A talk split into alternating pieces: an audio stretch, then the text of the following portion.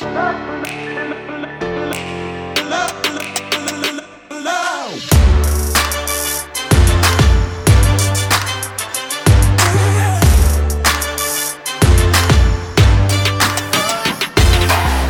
to another episode of Hitting Pay Dirt by Impact Sports. This is episode number 18, and I am Alex Beaudry.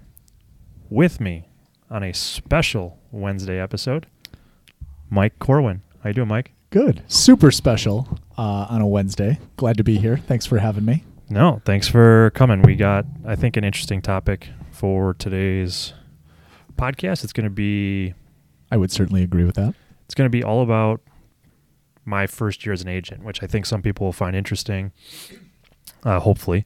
Um, and whether you're just interested in how it's going, whether you want to be an agent, what it's like to be an agent, um, I think it'll be it'll be a fun episode. So um, the schedule's a little disjointed because we got together on Friday to prep the playoffs last week. Let's run through those results real quick. Or we don't have to.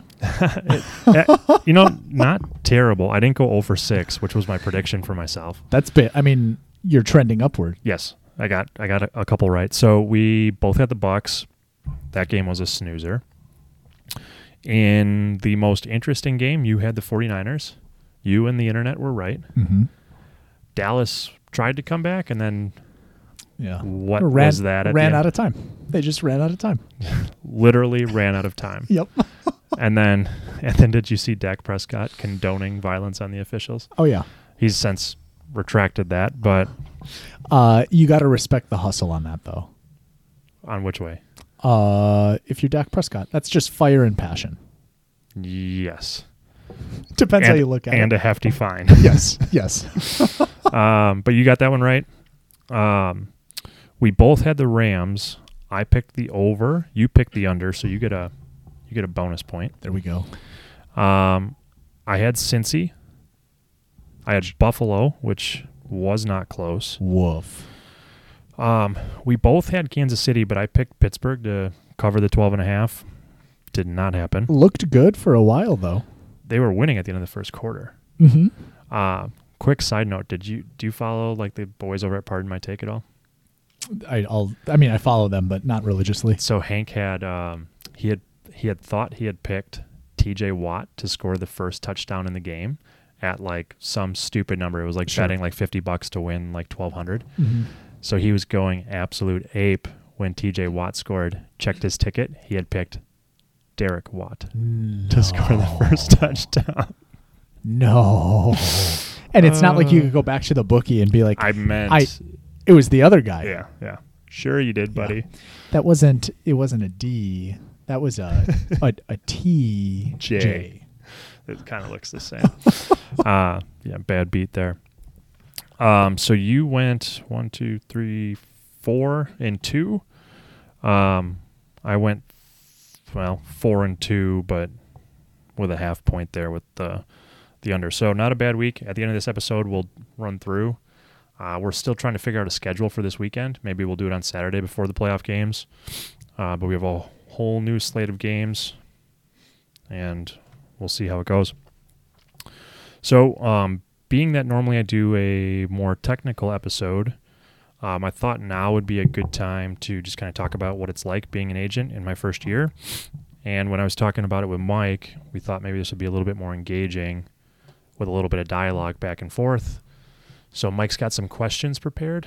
Uh, I have no idea what's coming my way, so we'll we'll see how it goes, and and hopefully it's insightful. So uh, lot, just some shoes to fill there, but yeah, no, appreciate that. Um, yeah, really, like the like the purpose of this is just to get a feel for how things were like leading up to becoming an agent, like just reflectively, like what it's been like. yeah, Um, and then yeah, just like some some thoughts like in the future for you. absolutely. So, like, we covered this in the first episode. So, if you haven't listened to the first episode, um, really, it, it was just an episode about like what success is, what what we think, right, in our like lowly little basement here, like what what what we think success looks like. Um, so, highly recommend listening to the first episode. Um, if you're here listening to this, uh, because I think it'd be a good lead in to this conversation. Sure. Um, but yeah, no. So Alex, tell me or tell us, right, a little bit about like what got you going in like sports management, how like what interested you in sports management and then how how you grew that cuz I mean you went through like somewhat of a career change, right? Like you didn't just wake up and like you're an NFL agent. Yep. So yeah, can you touch on some of those things? Sure. So I think growing up, it was probably every American boy's dream to play professional sports. I think if we could all go back, that would anybody asks you what you wanted to be, you know, you want to be a football player, you want to be a golfer, tennis player, whatever your sport is, Mm-hmm. you want to make money doing it. Well, um, I wasn't that uh, athletically inclined in my youth. I was a skinny kid, six foot two, six foot three, 160 pounds my senior year of high school.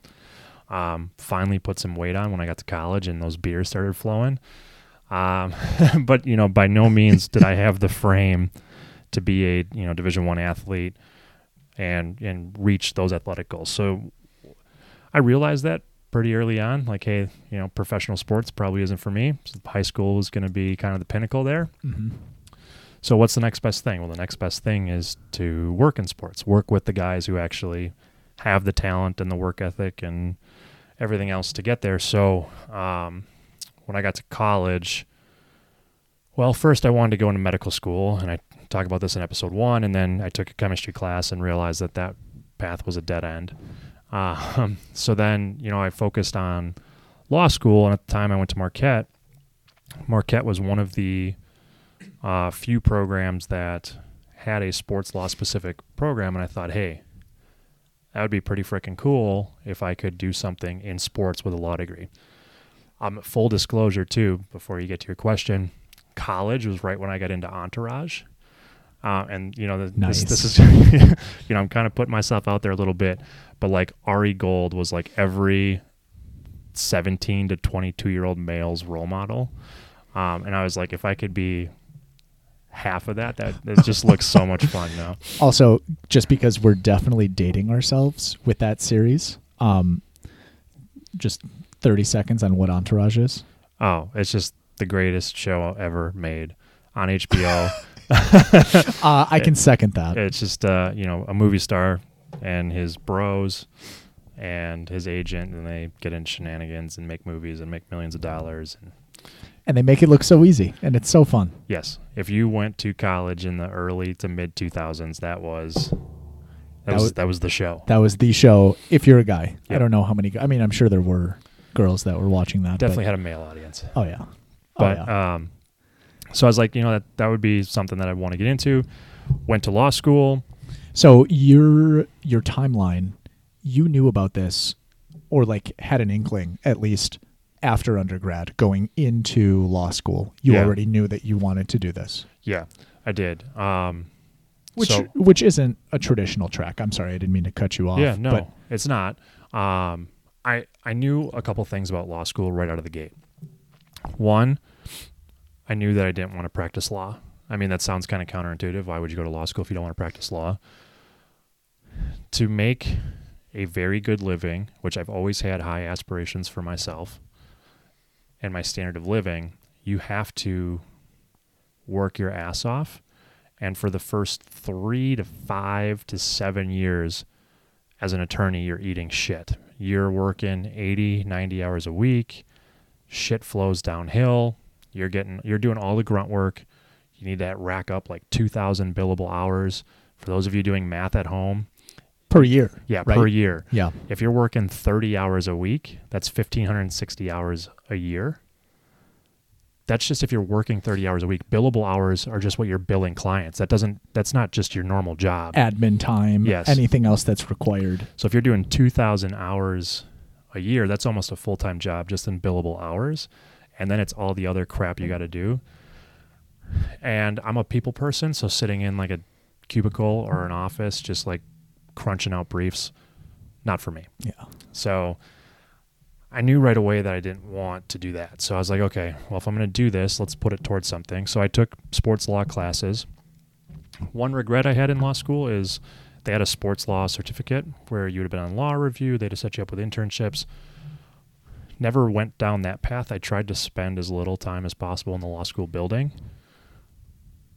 I probably should have taken that a little bit more seriously. But anyway, And and that's I mean pre-COVID, right? Like yeah, it's well before COVID. yeah, it's not that like you weren't spending time because like COVID was a thing or like virtual oh classes. no, it was really, just I found. This is gonna make me sound kind of like an asshole, but I didn't get along great with my law school peers. Lawyers are Type an, A. an interesting group. Type it's A. highly competitive for one, um, and two, not a lot of. Sorry to any law students listening. Generally, not a lot of personality. Those people have worked extremely hard to get there. They take law school extremely seriously, which you should, but it's a lot of focus on their work and their studies and you know who which interview did you get and what law firm are you interning interning with? Which judge are you clerking for? And that just wasn't me. That that was not my priorities when I was that age. So I don't think that sounds like like an asshole remark. I think that just like you knew what you wanted. I think I think you knew that at at the end of the day this is something that's interesting and like connections and like the social aspect of law school still important. Like I'm sure you still have a network from like Marquette University. yeah I got a few people I talked to and you know if I reached out I'm sure people would be would take my call and be like oh yeah I remember you from law school um, so I wasn't like mean or bullying it just wasn't wa- wasn't what I was there for right Yeah. Um, in law school, I did have an internship with a small little sports marketing firm. Um, at the time, that firm worked with, you know, Larry Sanders, then of the Milwaukee Bucks, uh, Jean Segura with the Brewers. That was fun. That was interesting. It also kind of ruined it a little bit for me because this was right when Larry Sanders was like on his way out and his priority shifted from basketball to other endeavors and I'll just kind of leave it at that. And you know, you would schedule an event, like a charity event, for example, that Larry is supposed to kind of be the the head guy, and then he just no shows. And that kind of was your first glimpse into like, man, is this really what I want to do? Um, and I don't know what he was going through or was not going through or whatever, but I was like, shit, you know, and then at the same time, I had this amazing financial offer from the company that I still work for. Um, and it was in sales. So you're out and about talking to people a little bit more my speed. And that's what I shifted in. But, you know, as I've been doing this for the last six years, that itch has just always been there. And I'm going to be 32 in a couple days here. And I was like, man, if you're going to try something new, and something that you're really passionate about and something that you want to try, now's the now's the time to do it. And you know, how did I get into the agent side? The team side is incredibly difficult to break into. One way to do it is to like the scouting side, but most of those guys are right out of college. You're not making any money. When you say like agent side and team side, Yeah. can you like elaborate on that? Because I'm I'm not following. I'm sure people at home are, but I'm not following. Okay, so when I thought about a career in the NFL, you can work for a team like the Green Bay Packers, Chicago Bears, whatever, pick your team, or you can work for the player, agent, Mm. marketing, etc. So when I was looking, and this was prior to COVID too, because remember, if you remember that from the first episode, when I applied to be an agent, I initially applied in January of 2020 Yeah, right before, COVID hit. And BC. Then, and then when COVID hit, it delayed everything by a year. So back in 2020, when I was thinking about, okay, I've always wanted to work in sports, I've always wanted to work in the NFL. How do I break in? So on the team side, there's a whole bunch of people behind the scenes. You could work in human resources, you could work in ticket sales, but I've always wanted to be in the actual team management side, working with athletes, right? Whether that's in the front office or whatever. so the easiest way, and by no means is it easy, so I don't mean to make it seem like it is, but is to work your way through the process as a scout. So, how most people get in is they start as a scouting assistant, which means you're a glorified secretary. You're running players to and from the airport. You're getting coffee. You're doing whatever it is that who you're working for wants. Client services at the end of the day. Yes. Um, but it's a good way. You meet people to get in that way and you go. But, but then once you, and most of the time that's an unpaid position. Well, I have a mortgage, I have kids. Don't know if that's feasible at this point in my life. And I'm old. Mm-hmm. It doesn't seem like it, but most of the scouting assistants are 22, 23, 24. I'm 32. Um, and then even if that goes well and you make it as a scout, which is a highly technical position too, you have to know, okay, this guy's got 33 inch arms and, and nine and a half inch hands. What does that mean? They use terms like, oh, he's got great bend or he's got, you know, a squatty body. Like oh, they have they have a whole different language that you have to learn. You're traveling nonstop. You're living in a hotel from August through December. Mm-hmm. And then even after December, you're going to all the All Star games. It's just it's a grueling job, not really high paid, and extremely competitive again. And then like look at all of the coaching and GM changeovers this year. Like you could have a great job with the Minnesota Vikings, the GM gets canned, and now you're gone. Mm-hmm. And now where do you go? Do you can try and get on our team, but then you're moving your family again. As awesome as it would be to work on the team side at this point, really difficult. So then I was like, okay, what about the agent side? Again, kind of going back to why I went to law school. I could do it from home, so I could still be here. I can kind of do it side saddle with my current job. So that seemed to make the most sense.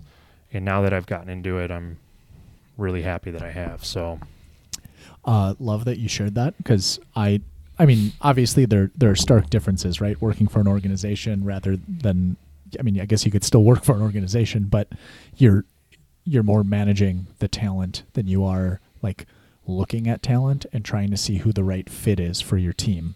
Yeah. Uh, yeah, and you know, when you're working for a team, you get a paycheck. That's nice. Mm-hmm. When you're working on your own, you eat what you kill, as they say in sales, right? You you're you're you're able to make whatever it is you're able to produce, Mm-hmm. which can be a little scary for a lot of people. Or or really lucrative, right? Or like yes, there's no ceiling. there's no ceiling. Correct. Yeah, look at the Rosenhauses, the Mulughetas, the yeah, exactly. Uh, you know, so thank you for sharing that. Um, yeah, I don't think that like. Anyway, so I was gonna go somewhere, and I don't want to go there now. Um, so thinking about like what you just said, and like going to school, networking, like maybe some obstacles that you faced, like as a first year agent. Do you want to touch on some of those, like? Sure. going through maybe maybe give us like something that you expected to be really hard but ended up being like a breeze Okay. Well, let's start with what I thought was going to be easier that was really hard. And I talked a little bit I- about this. Oh, Try- go ahead. i tried to be optimistic and i was like give us a good thing first but no, yeah no no no It's let's easier to do let's what's hard. When I when I passed the exam and then I was certified officially on October 1st. So the gap between when you're certified and when you're official, it's like 2 or 3 weeks. You can't do anything. You can't solicit a player until your insurance is paid and you're officially certified. That is a long 3 weeks. Remember, I've been waiting for 18, 20 months. I just want to dive in. I'm young. I'm young, at least in my agent career. Super excited to get after it. Mhm. And I'm thinking I'm going to write the world, right? I'm going to work with, of course who doesn't want a piece of you yes, right exactly. I'm, I'm 24 7, baby. You know, whatever you need. oh, um, but then you very quickly find out that there's a thousand of me. There's a thousand agents, I believe. Um, new agents or existing just in general. Um, Okay. I think my I had the stat in one episode. I think usually about 150 agents or so are introduced every year. Um, this year, I think because it had two classes combined, I think that number was like 250 or 300. Um, and then you figure there's another six to 700 already agents. And usually the same number that come on, the same number will drop off. People get out of the industry, whether they don't have clients, they don't want to do it anymore, whatever. So there's usually around a thousand agents. To put that in a little bit of perspective, there's 1,800 active players in the NFL. and the vast majority of players are represented by a handful of agents and firms. But you know what? I knew all that going in, and I thought, I'm an NFL agent. People are going to at least take meetings with me. Mm-hmm. And it's funny, you know, I've been around enough seminars and, and things like that.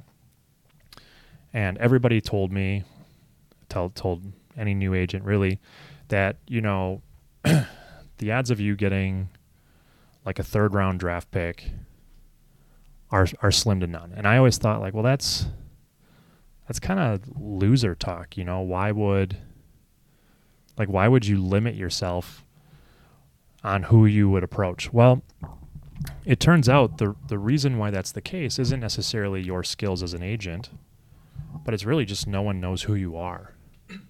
Like if you think about I don't know, who who would be a good example? Agent wise? No, player wise. So any guy who's projected to go in the top three rounds of the draft. Mm-hmm. Most people know who that is going into the season. Imagine what that guy's getting bombarded with from text messages, DMs on Instagram and, and Twitter. His parents are getting hounded. His friends are probably getting called. Mm-hmm.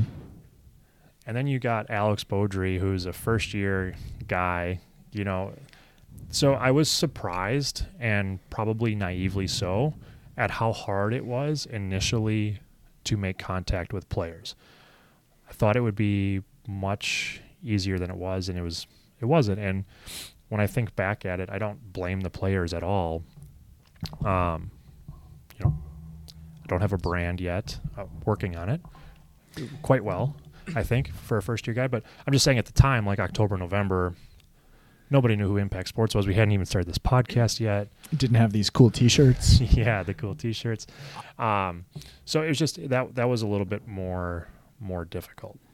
I mean, put yourself in somebody else's shoes, right? You're 21 years old. Everyone wants a piece of you. What's important to you at that moment in time? And that variable, I would assume, changes for each individual. Yep. But then also, do you want to, what brand do you want to wear? Do you want to wear the Alex Beaudry Impact Sports brand off of Amazon? Right? Yeah. Or or do you want to wear Nike? Yeah. And I'm not I'm I mean, for those listening, the Alex Beaudry Impact Sports brand, phenomenal. Buy stock now. Yes. Um because it's about to skyrocket. Yeah, and and on the flip side, so you know what was easier.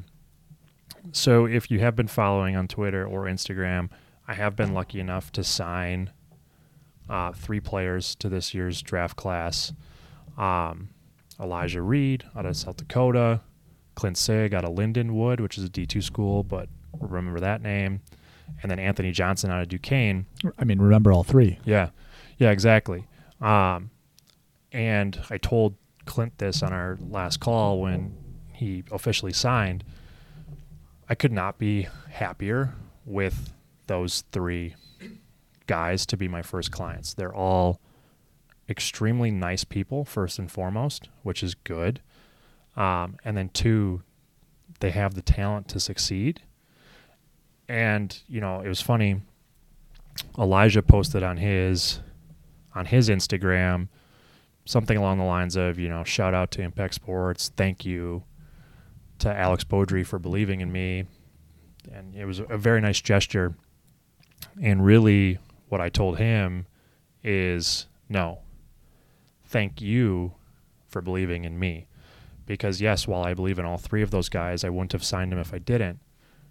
It's just as important that they believe in me, um, and they're giving a guy who's in his first year the opportunity to help them in what is their lifelong dream. So I think it would be easy to forget that and assume that they need me, but really I need them just as much, as, if not more. And you know, I couldn't thank them enough for giving me a shot at this too. it's not a one way street, is what you're saying, right? No. Which is so humble of you to say, because I think a lot of people probably don't have that mentality, or at the very least have have a one sided mentality. Like I need this many, I need this. It sounds like you're taking the approach of what is, but like I might not be the right fit for you. I might not be the right person. So like let's talk about this and make sure that like I'm like solutioning something that you actually need like fixed or something Yeah. that you need help with. Yeah, exactly. And uh, you know, you mentioned that the humble thing.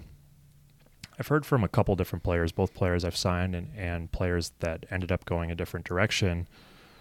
That you know they would set meetings with agents, and then the agent would just blow them off, or you know, or whatever. And that just to me is just It's unprofessional. crazy, you know. Um, and it, it kind of stinks that, that that low of a bar has been set in some regards. Um, but yeah, uh, I couldn't be happier for this group of guys that I get to represent going into the spring. I got big plans for all of them. They're all putting in the work. Um, and it's been it's been great to actually get my hands dirty and start this. I've now have relationships with a handful of training facilities. I got um, you know Clint down in Scottsdale training at Neuroforce One. If any of you follow the UFC sports game or the UFC fight scene, um, they're training Deiveson Figueiredo, who's fighting for uh, a championship belt this weekend. They're doing his training, so those guys are training Clint, getting him ready for his pro day. I got Elijah in Denver training with Landow Sports or Landow Performance, excuse me, getting ready for his pro day.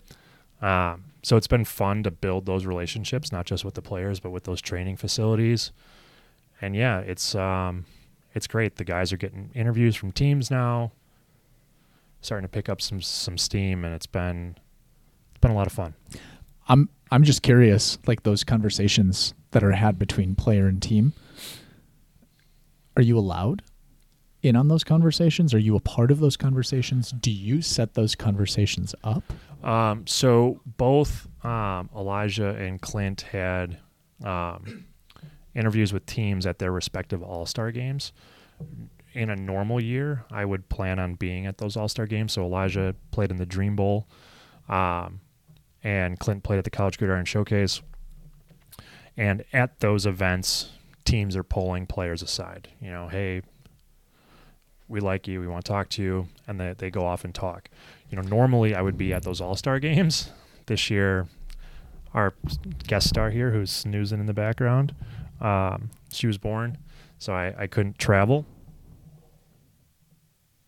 Had to make sure she was still breathing. right. um, yeah, so um, I, I was here as Riley was being born. Um, normally I'd be there, but you know, these guys earned those interviews, so I really had nothing to do with it. I got to talk to them afterwards and say, "Hey, that's awesome." Um, you know, let me know how I can help in the future. But you know, those guys got those interviews based on their film and their performance and their hard work. So I love that. Uh, so we touched on like hardest and easiest things. Are there are there other things like as a first year agent, maybe maybe aside from unexpected or expected things that were barriers to entry? Um, and and it could be anything, right? Like you mentioned that you took some time between graduating law school, you had a different offer at another company, um, and you kind of built up a little bit of a like a reserve, right? Like Yeah. a professional like just you got experience in another industry that clearly is translatable in some way. and it's sales. Like anybody who wants to go into this it's it's sales. You have to relate to people. You have to provide a service. You have to know how to execute on that service building relationships. Um, and i think and i don't know this it'll be curious to see this agent class and who they sign. I don't know how if it would be harder or easier to do this as a 25 year old straight out of law school. In some aspects, I think it would be much more difficult. One, on the financial side, just think of things like travel. Um, I the cost to if you're get playing, f if you're paying for training, um, you know, getting these guys gear, whatever it might be.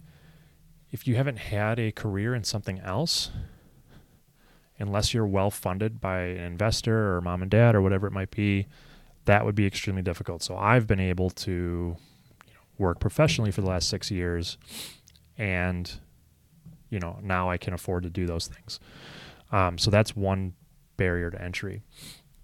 The one thing that I'm looking forward to is um, this next this next year.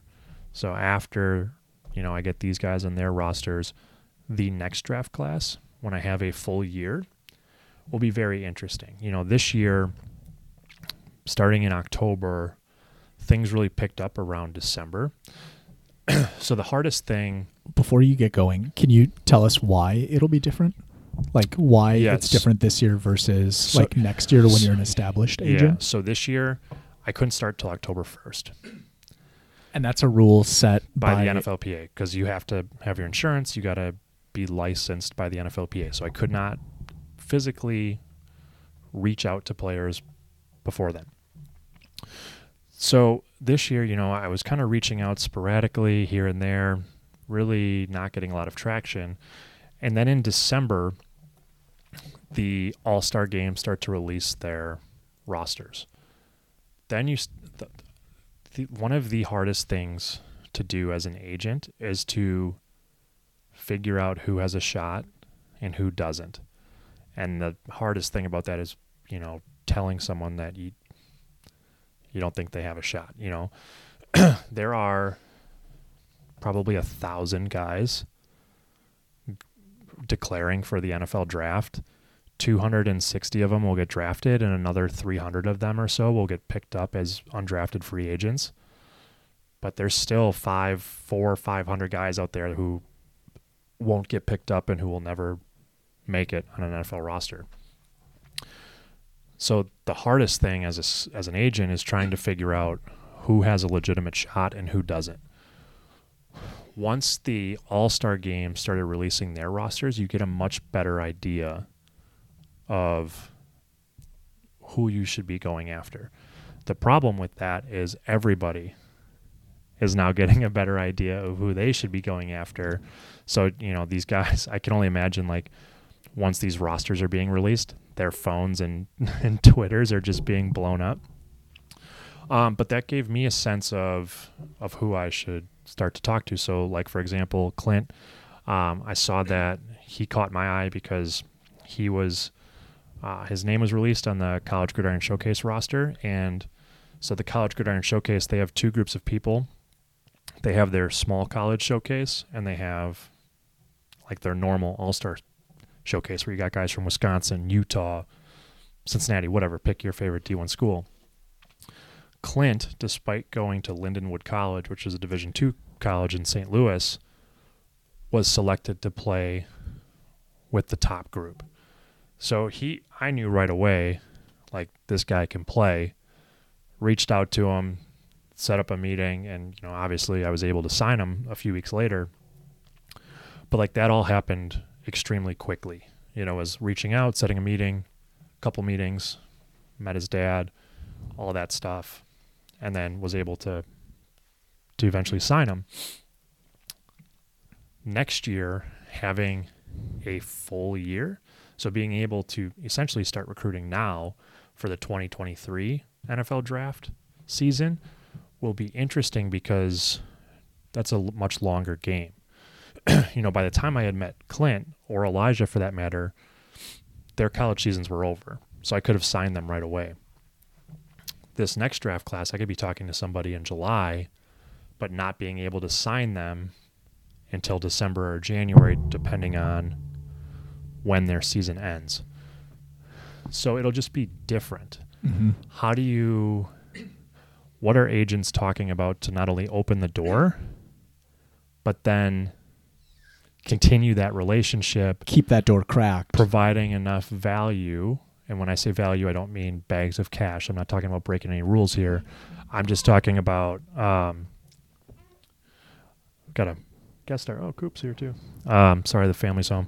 Um, but providing enough value, like information wise, sure continuing guidance, that relationship. yeah, connections Yeah, within or- the like so that by the time that that player's season ends, they're ready to they're ready to sign. It, it'll just be a different cycle. This year was like wait, wait, wait. Oh my gosh, I got two guys that are in, three guys that are interested. hit the ground running. Hit the ground running. Yeah, exactly. Next year it'll be drawn out, methodical, It's just in, different. it's interesting the way that the NFLPA set that up, isn't it? It is, and I, I don't know why why it's that way. This year was hard. Next year it'll benefit me, right? Mm-hmm. Because I won't be a first year guy who's got to wait. Uh, but we alluded to this on a previous podcast. Uh, there's a like a, I mean, not a metaphorical, like a literal clock that ticks as an agent. So, do you want to go over that a little bit? Yep. So as an agent, you have three years to sign a player to an NFL roster. You have to have an active NFL contract. So, you know, Clint and Elijah and Anthony all expect them to make a roster. So I'm not worried about it. But if I had not signed any of those players, or I signed with players who did not make a roster, um, that would be one year down.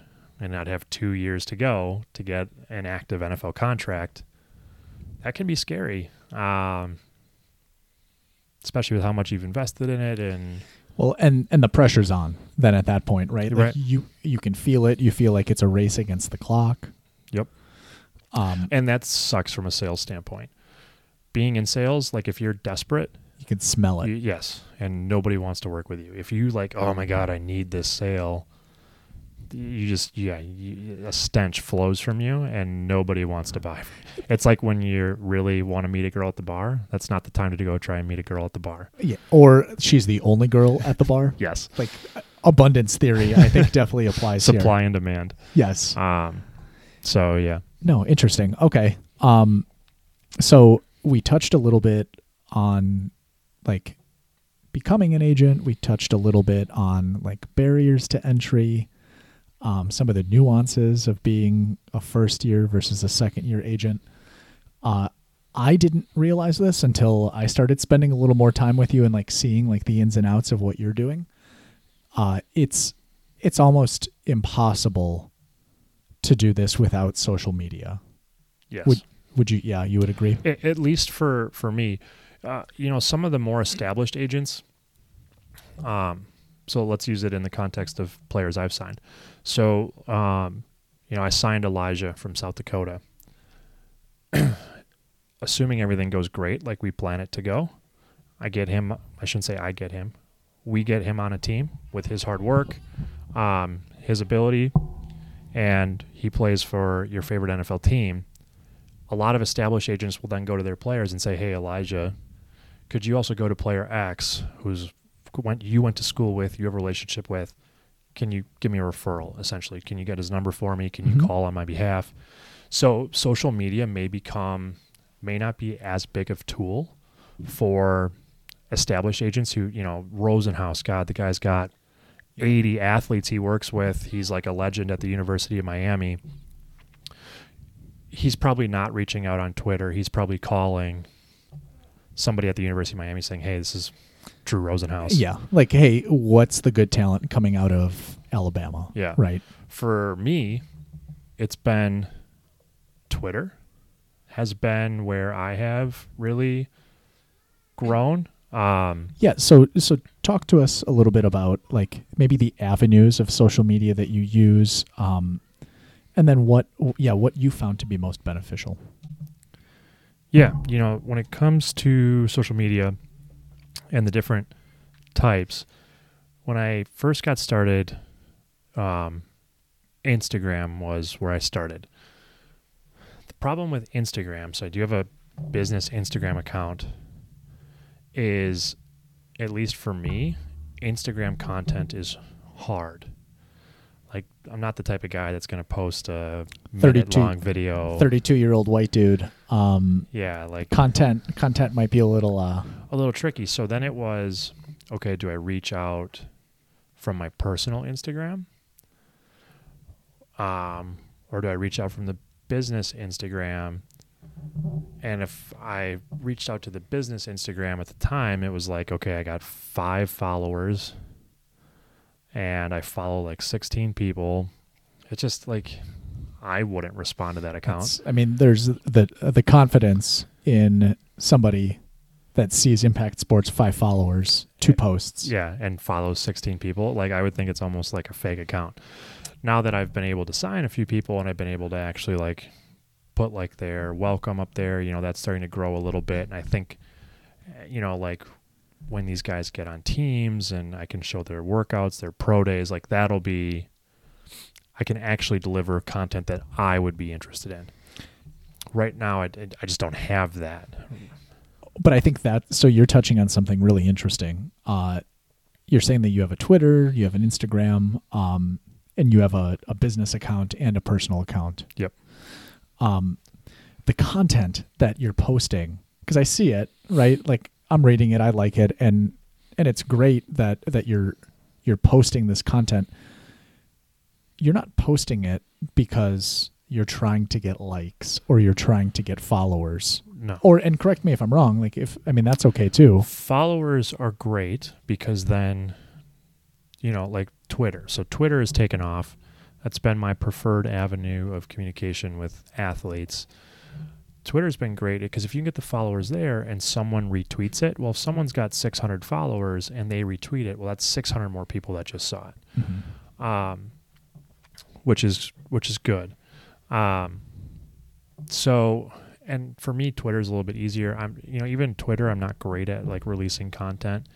Um, for a while, I was really big into Substack. It's something I need to get back into.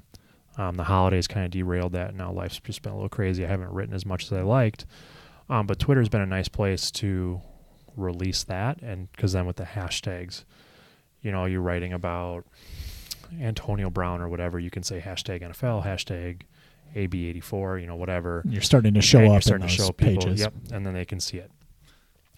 Um, So from from like a follower standpoint, um, and like a like standpoint, safe to assume that you're you're posting content because it's interesting to you, because it's something that you're enjoying, you're learning, and you're sharing. right, and hopefully providing value to people in some way, right? Whether it's they want to know what's going on with me, they want to know about the inner workings of football. I mean, ideally, if I only had a thousand followers, hopefully, hopefully they're all football players that want to, you know, eventually sign with me, right? That's the that's the goal. um, that would be my target audience. If I could only have a thousand people, that's you know who I would want. Um, but you know everybody else, like great. I hope that they get some entertainment value out of watching my company grow, the athletes I get to work with.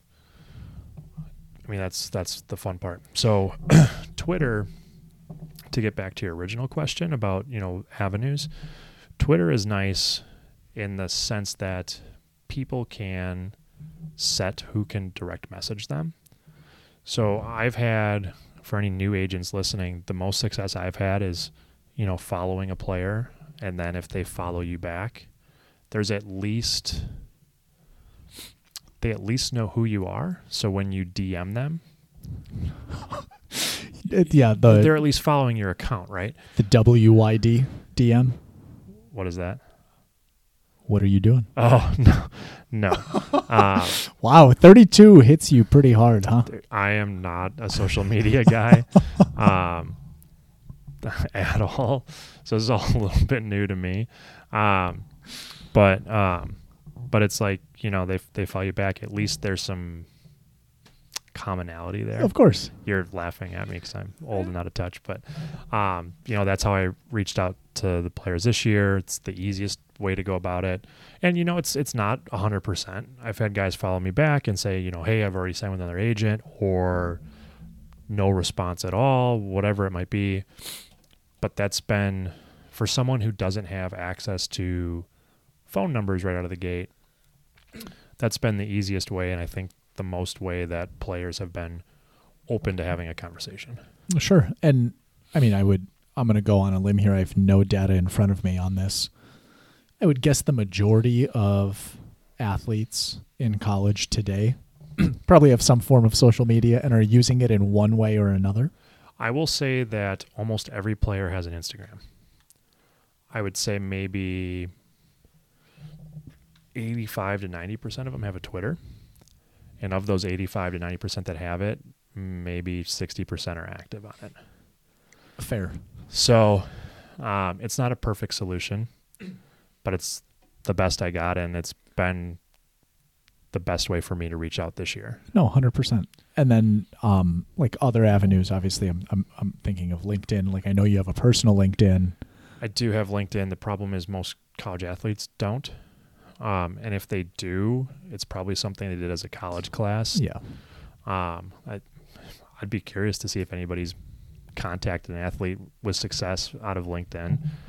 Not a bad thought. Um, No, it's it it is I I guess I'm just asking the question because they're used for different things at the Yeah. end of the day, right? Like LinkedIn is very focused on business, but like your your professional like brand, your like what what you're doing to be like a professional in this world. yeah. But then yeah, Instagram you post different content. There's a different user base. The age group is different. Facebook, you can have a business Facebook, um, but even that age group is different. Yeah, you know, Facebook. I haven't touched Facebook. Facebook just like is like it seems to me to be like even older people than me bickering about politics. Ooh, and, So- and and we need to. I don't know if we're going to cut this or not. Meta, Oh yeah, it's Meta now. Meta. Well, even Instagram is Instagram by Meta now. um, yeah, you know, so Facebook's something I haven't even touched. Again, I'd be curious to know if anybody else is having success. It seems to me to be Instagram and Twitter being the two big ones, and No one wants their parents looking at their pictures, and Yeah. like that's what I think of when I think about Meta. yeah, ex- ex- Like, or you know, getting into it about Trump versus Biden or uh, the other cesspool of Facebook arguments. So, Uh, um, No, I love that. So thank you for sharing that because I think that's something, right? Starting out just in general as a first year agent, I don't know that every, that everyone would be util- utilizing social media or at least thinking about it today in that same way. Uh, right? It's your personal page. So you're pushing whatever content you want, you're liking certain things. But to be able to leverage that in business, to me, and I guess maybe I'm just thinking of it exclusively in my mind, I wouldn't think of it in that way, but but it's something it sounds like it's been pretty helpful for you. if a first year agent isn't doing it that way, I want to know how they're meeting players. It's just it's hard if you don't have like phone numbers. Like I don't know how you're reaching out. I don't know how agents did it 20 years ago before Twitter and Instagram were a thing. Just smiling and dialing. Well, they had phone books. Maybe they're calling their parents in the phone book. I, Sure. I think back Letters, then. So like snail mail. I'm at a disadvantage that I didn't go to a football school. A lot of old agents went to a football school and maybe they roomed with a football player. athletic director and today. That's, and that's how they got in, right? Now you can get in without having those connections, but I think it's. I'd be curious what other first year agents are going through. It's mine's been 100% social media. So I've got two questions left. Okay. Anything else on social media that you want to add that maybe no, I I, missed? think I, I think I covered it. Um, it'll be curious to see how that evolves. One, do players shift towards a different? You know, Twitter kind of comes and goes. It seems Mhm. Twitter's starting to be the old people platform where a lot of media members are on Twitter, but I don't know how much it's utilized by players. And if it does shift towards Instagram or something else, how content would change. I, I would say like if there was one thing I wish I was better at, I, I do wish I had a bigger Instagram presence. It's just it's hard unless you're doing like monologues. Like I said, once I now that I have a roster of athletes, that'll help build that because I can post what they're doing. I can you Mhm. know um, I don't want to say use them, but I can use them to build that platform. And I've talked to all of them about boosting their own Instagram platform. That is now your your brand. That's their brand, right? To leverage sponsorship opportunities, partnerships with companies, whatever it might be Mhm. the number one thing those companies are looking at is how many followers do you have what's your audience engagement and to these guys credit i don't know if they've ever looked at it that way because their focus has been football Yep. um, but now like i don't want to sound like a greedy agent, but I'm going to sound like a greedy agent. Like your football window is anywhere between zero and 15 years for the normal player. Let's take Tom Brady out of it, zero to 15. That's your window. Um, and we want to take advantage of that the most we can. So, hmm Right. No, I love that. Uh, I have just two questions left for you, man. okay. Um, so the first one, like, after everything we've touched on and like your experience, how are you defining success? Because it sounds like a lot of first year agents aren't in a position that you're in, right? So, how, like, what, what, what was success when you started out? Um, so when I had first started, I think success would have been like getting um, getting someone drafted. I think would have been like my definition of success. Just drafted. Just drafted any of the rounds. Knowing what I know now, this year has been extremely successful. Um, the two, gu- the three guys, excuse me, that I've been able to sign. Like I said, I could not have asked for a better group of players in my first year. Um, I don't know if any of them will get drafted. I do expect all of them to be on a 90 man roster. And once we get these guys on a team, you know, it just takes a good camp to make a 53 man roster. So the fact that I've been able to work with such great athletes has been amazing. Um, the support they've shown for me has been amazing. Um, they come from good families. Like I've met their parents. Uh, I'm, having, I'm having so much fun doing this, and I can't thank those guys enough. So this year's already been successful. Now, obviously, we got work to do. Um, both those guys, all three of those guys, I keep saying two. I don't know why. All three of those guys are um, 6 p.m. here. Uh, it's after banking hours. Yeah. Numbers are hard. We got a lot of excuses on this podcast for my mental cap- capacity. I love it though. Thank you for uh, defending me. Um, all three of these guys are, are their trainings underway. We're getting ready for their pro days. If one or two or three of them get drafted, that would just be icing on the cake. I don't know if we'll get there. You know, we've got some interest buzzing.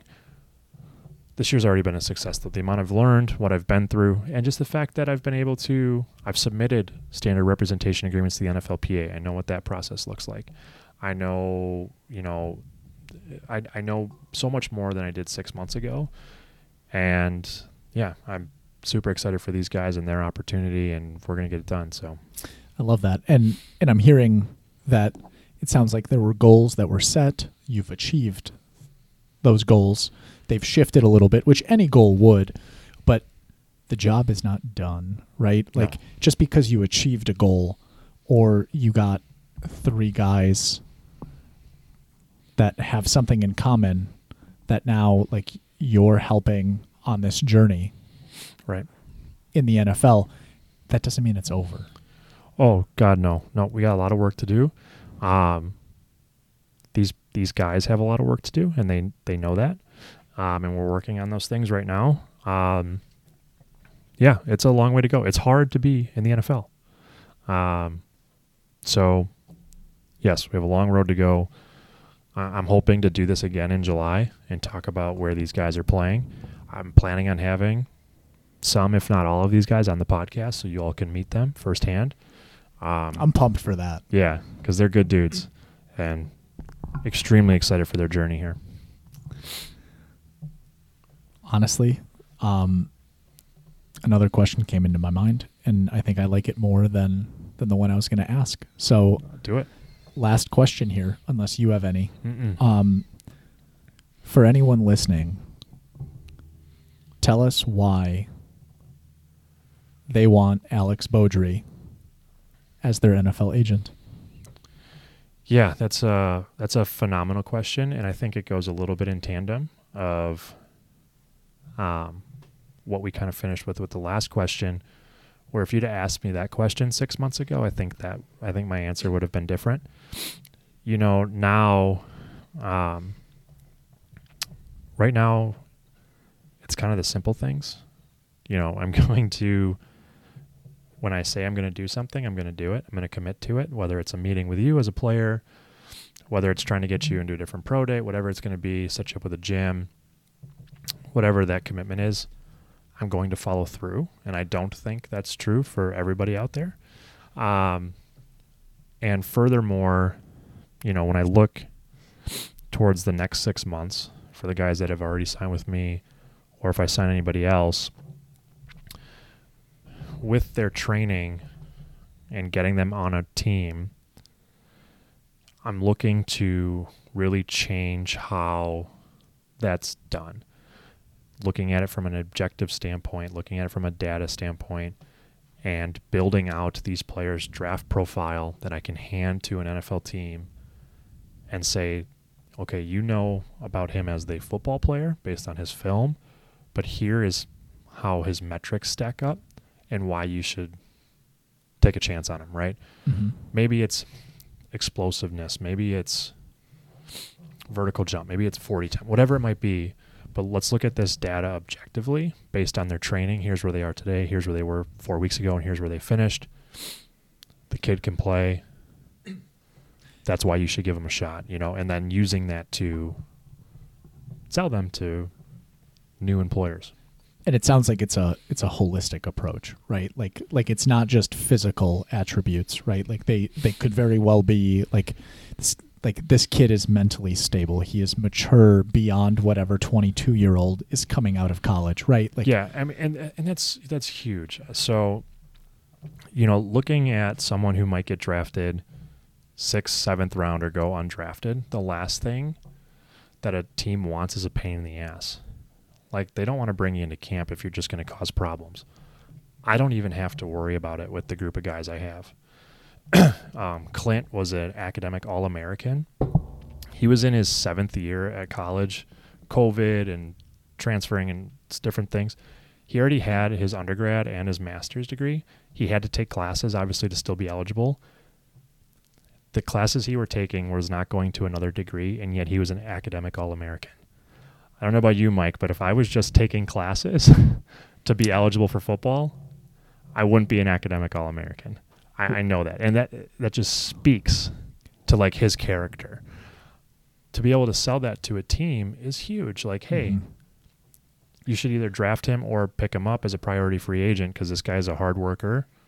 Here's you know his skills on the field, but he's also just a good dude who's going to work hard, and that's what teams want. Mhm. right at i mean at the end of the day like at that level everyone's athletic everyone is an athlete that example is something that sets clint apart from other players Yep. and everyone's got an intangible it's just you're bringing that out and you're making that front page news Mm-hmm. um i love that Yeah. anything else that you could think of that sets you apart from others that are representing players like obviously you you have three players that you're going through this process with today Yeah. Gives you time right It does. You know, um, and you care I like care. Yeah, I- and and this is something that I want to be successful at too. Um, so I, I told all of these guys like, hey, this is who I'm looking to go into the spring with. Um, so they're going to get a whole lot of me. I don't have a roster of 20 guys. You know, I have three. Um, and I want all of them to be successful, obviously for them, but also for me. I want to be the very best at this, and I hope that all three of these guys can say in 10 years, yeah, I worked with Alex when he was in his first year. Um, when I'm the next Rosenhaus, when I'm the next Mulugheta, when I'm the, ne- you know, whatever. Um, so what sets me apart today? You know, I, I'm still figuring that out a little bit, if I'm being honest. Mhm. Um, but you No, know, it's- I mean, it's a journey. It is, and I think six months from now, I'll know twice as much as I do today, and I'll probably be able to answer that a little bit better.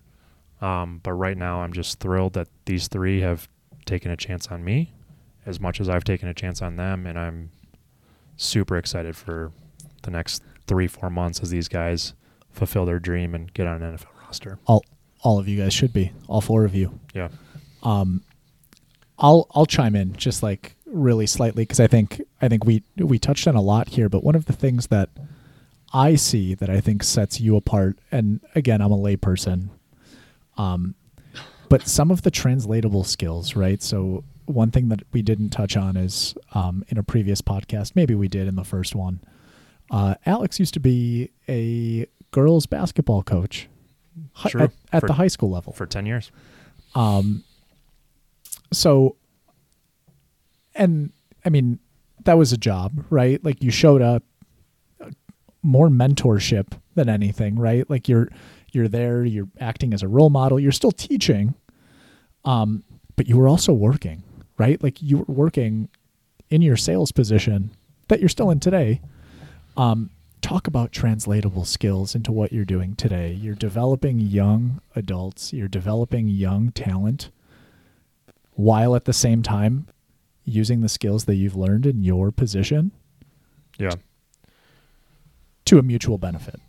Well, and yeah, thank you first of all. Um, and and it's true. You know, girls basketball taught me a lot of things. The biggest thing is it taught me how to multitask. I'm much better with a busy schedule than I am an open day. An open day, there's a good chance I'm going to waste that day. If I have things I need to get done, I'm much better at doing those things.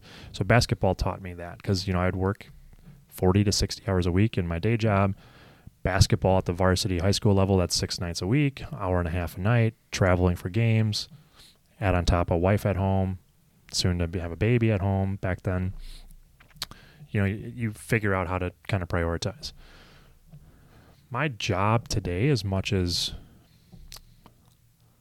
how do i put it as much as i want to transition out of potentially i should be careful um, but you know knowing that the agency is something I want to do full time, I'm very thankful for my opportunities that I have gone through in the company that I have because it's taught me sales, how to build relationships, how to follow through on commitments, customer service.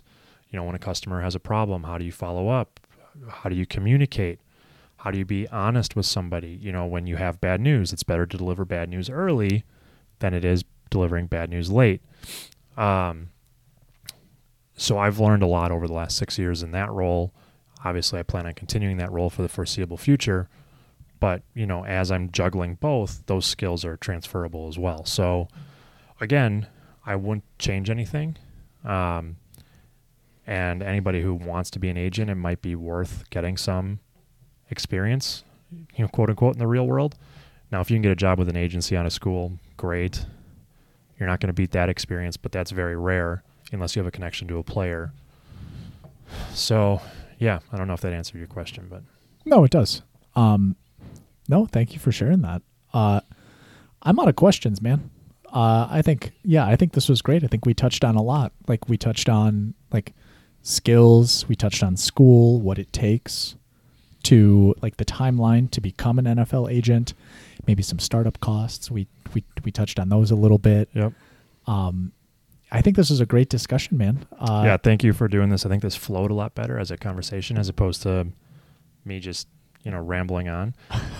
um, but yeah, I, I, it's been, I, I told my wife, Katie, this, like, this has been so much fun so far. I can't wait to see where these three guys go and, you know, where future classes go. Hopefully in a year, we do another one of these and we can laugh at how I sound now.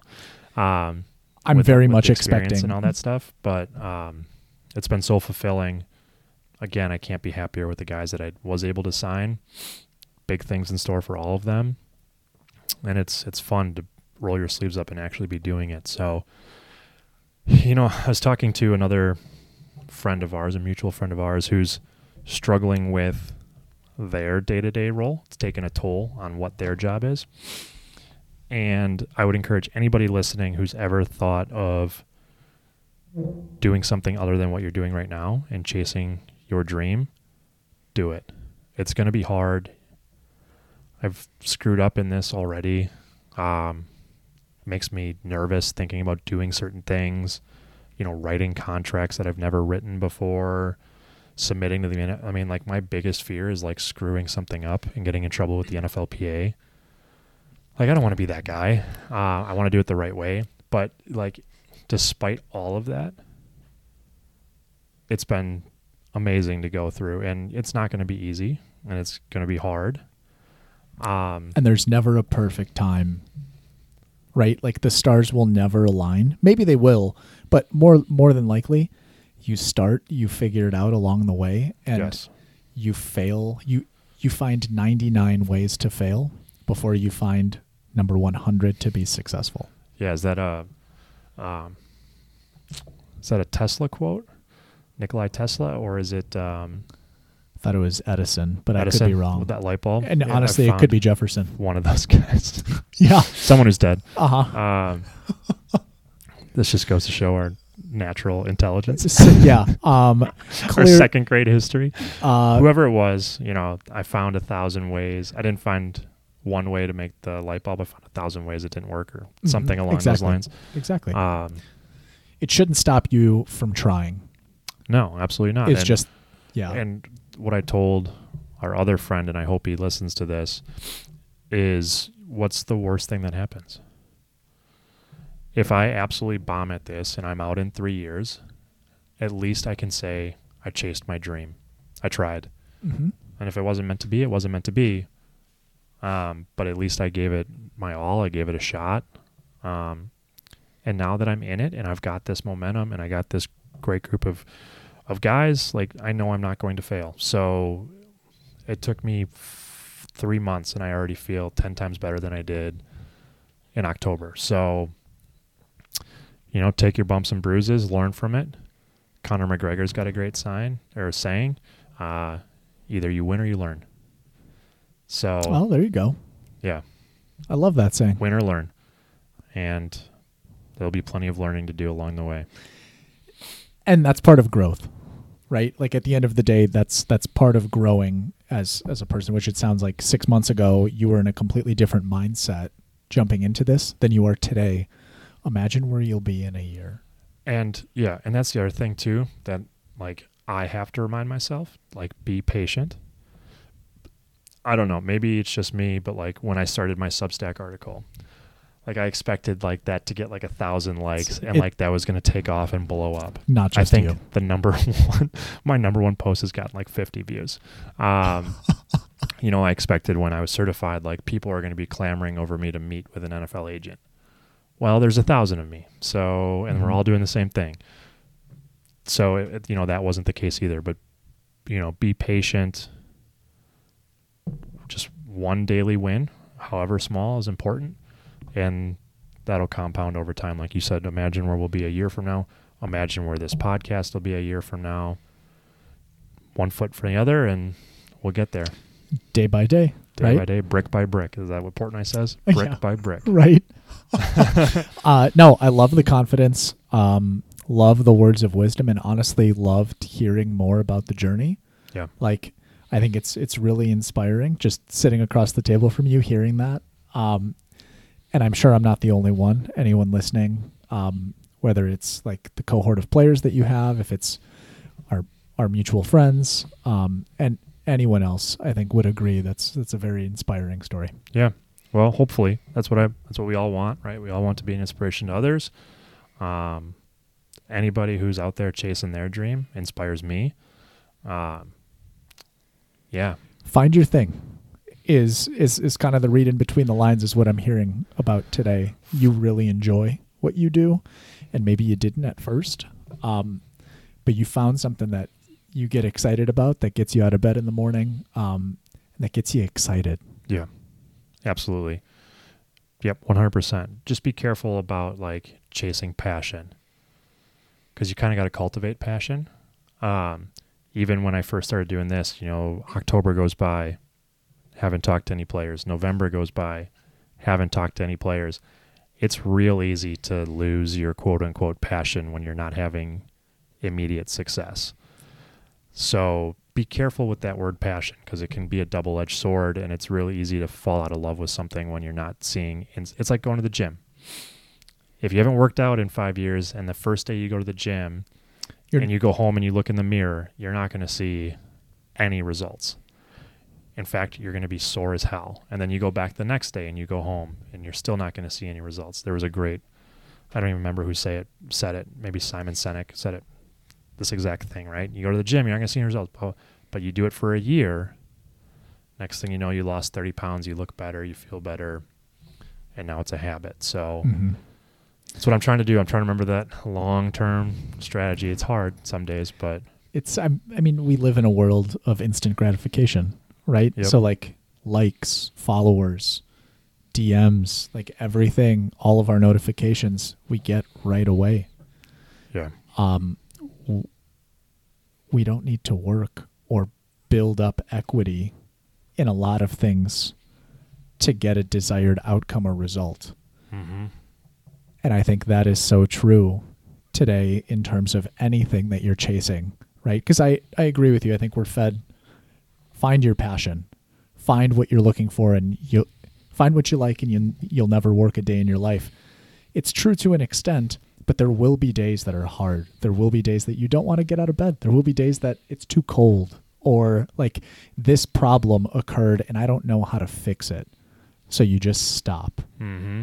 and it's it's those days that really like set apart and stop me if i'm wrong but No, it's true. that just s- set apart those that maybe weren't cut out for it to those that will, are willing to work through the bad days so that you can enjoy the good ones Well, and um, there's a great book on this. It's called The Slight Edge, and it talks about those compounding effects. And we all think about it in the context of good things, right? Investing, working out. Like you do little things, and you know, at the end, it takes a while to get going, but then once it get going, the growth explodes, right? The same is true for mediocrity, where okay, I had a pizza today. Tomorrow, I got that piece of pie. The weekend comes, I drink 30 beers like your compounding effect goes the other way. And I'm not perfect. You know, Substack, I I was writing a daily article from I don't even know when, middle of November all the way through Christmas. And then Christmas came, took Christmas off. Next thing you know, I took the next day off. The night that's something I know, at least for myself, that I want to get back into. So I need to go back and start it. I've been saying that now for two and a half weeks. you know, it's easy to put that off. So but you're human daily discipline. But I'm, I'm just I'm pointing that out because you you and I are talking about these things. I, I'm human too, mm-hmm. um, and it takes that constant daily discipline. Because if you want to see the results, you want to get noticed. Maybe that could be potentially another revenue stream down the line. Well, it's not going to happen if you write an article once a month. Mm-hmm. And yes, only 30 people are reading it today, but maybe next week it's 32 people. And the week after that it's 40 and you know whatever, however small that growth is until finally, you know, you get somewhere with it. So, i love that. Yeah. Should we get I- off our soapboxes? Oh, right. I, I'm, I'm i have david goggins in my ear right now. I love that guy. that's your inner bitch. That's your inner bitch talking. It's so true, right? your yeah. So I think mean, about that when I'm, got one. I think about that all the time when I'm working out where it's like I can't I can't run another mile and it's like you little bitch. yeah that's that's my inner bitch you ran talking. two miles and you can't go another one. Uh-huh. Like there are guys who are running 100 mile races and you can't go three miles. yeah You little bitch. whatever gets you motivated right Sometimes it works. Sometimes I go, yeah, you know what? tuck the tail I'm between your legs and- today. yep yep but but as long as you don't compound that Yep. The next day you don't let the bitch win. boom All right. Are you we coming back before the weekend? Should we save the playoff predictions or do you want to? I say we give our listeners what they want and i think they want more content Well, they want more Mike. Yeah, i doubt that very Your much so. episodes do better than my own individual episodes. um Not a lot of football nerds out there yet. right but like because there's some back and forth Yeah. right So right, I'm boring by myself. Mm. That's what you just said. uh, I think anyone is boring compared to having something in tandem. So yeah, I'm I'm good to do another pod. Let's All right, do it. We'll save the uh, we'll save the playoff predictions then for right before the weekend. We'll do what we did last time. We'll release it early, and then uh, you all can laugh at me as I continue to struggle through the NFL predictions. Before we sign off, one thing I do want to say about last week's games: snooze fest. Other than that San Fran Cowboys game, you could maybe make the case for Cincy Vegas because that was a one touchdown game. every other game was just blowout city.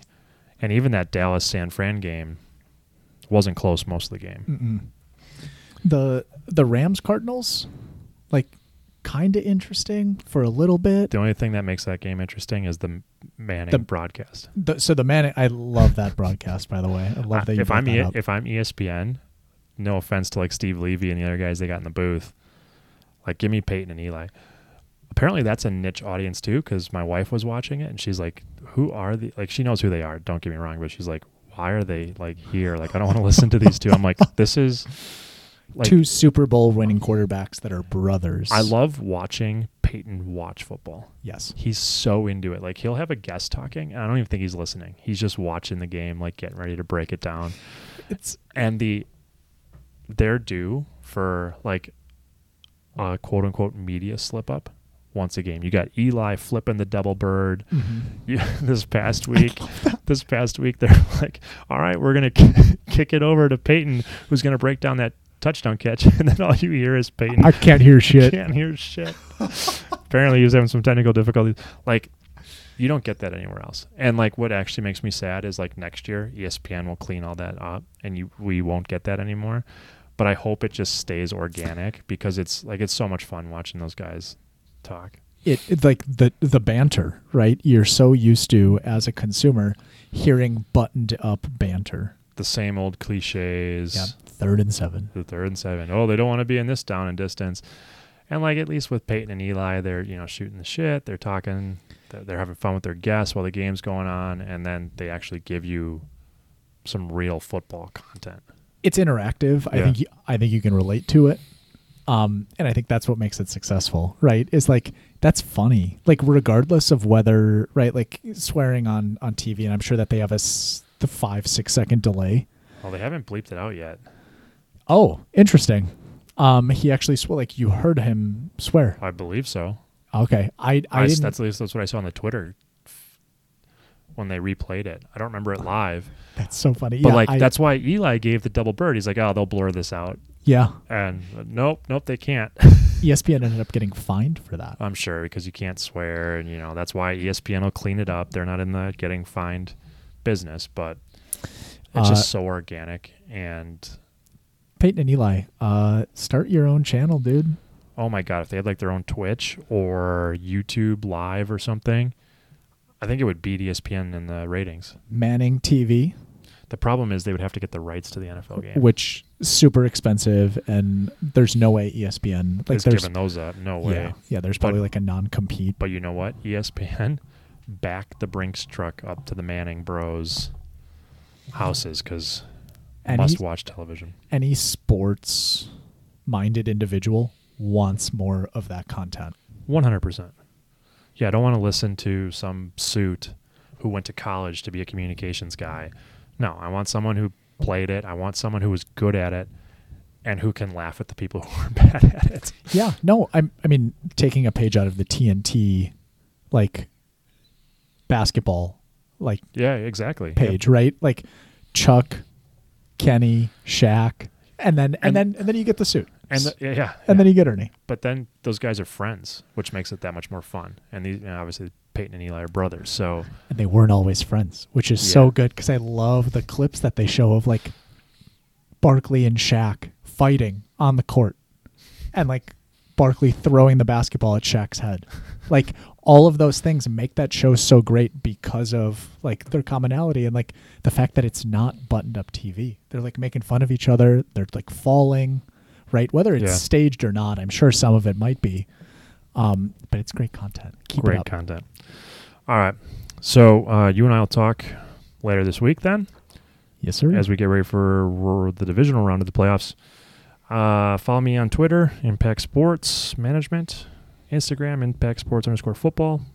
We'll get that Substack back up and rolling eventually here, maybe. You know, I'm going to do it. just a long, And uh, just a long holiday break. thank you all for listening. Share the show, and we'll talk soon. Later. Later, guys.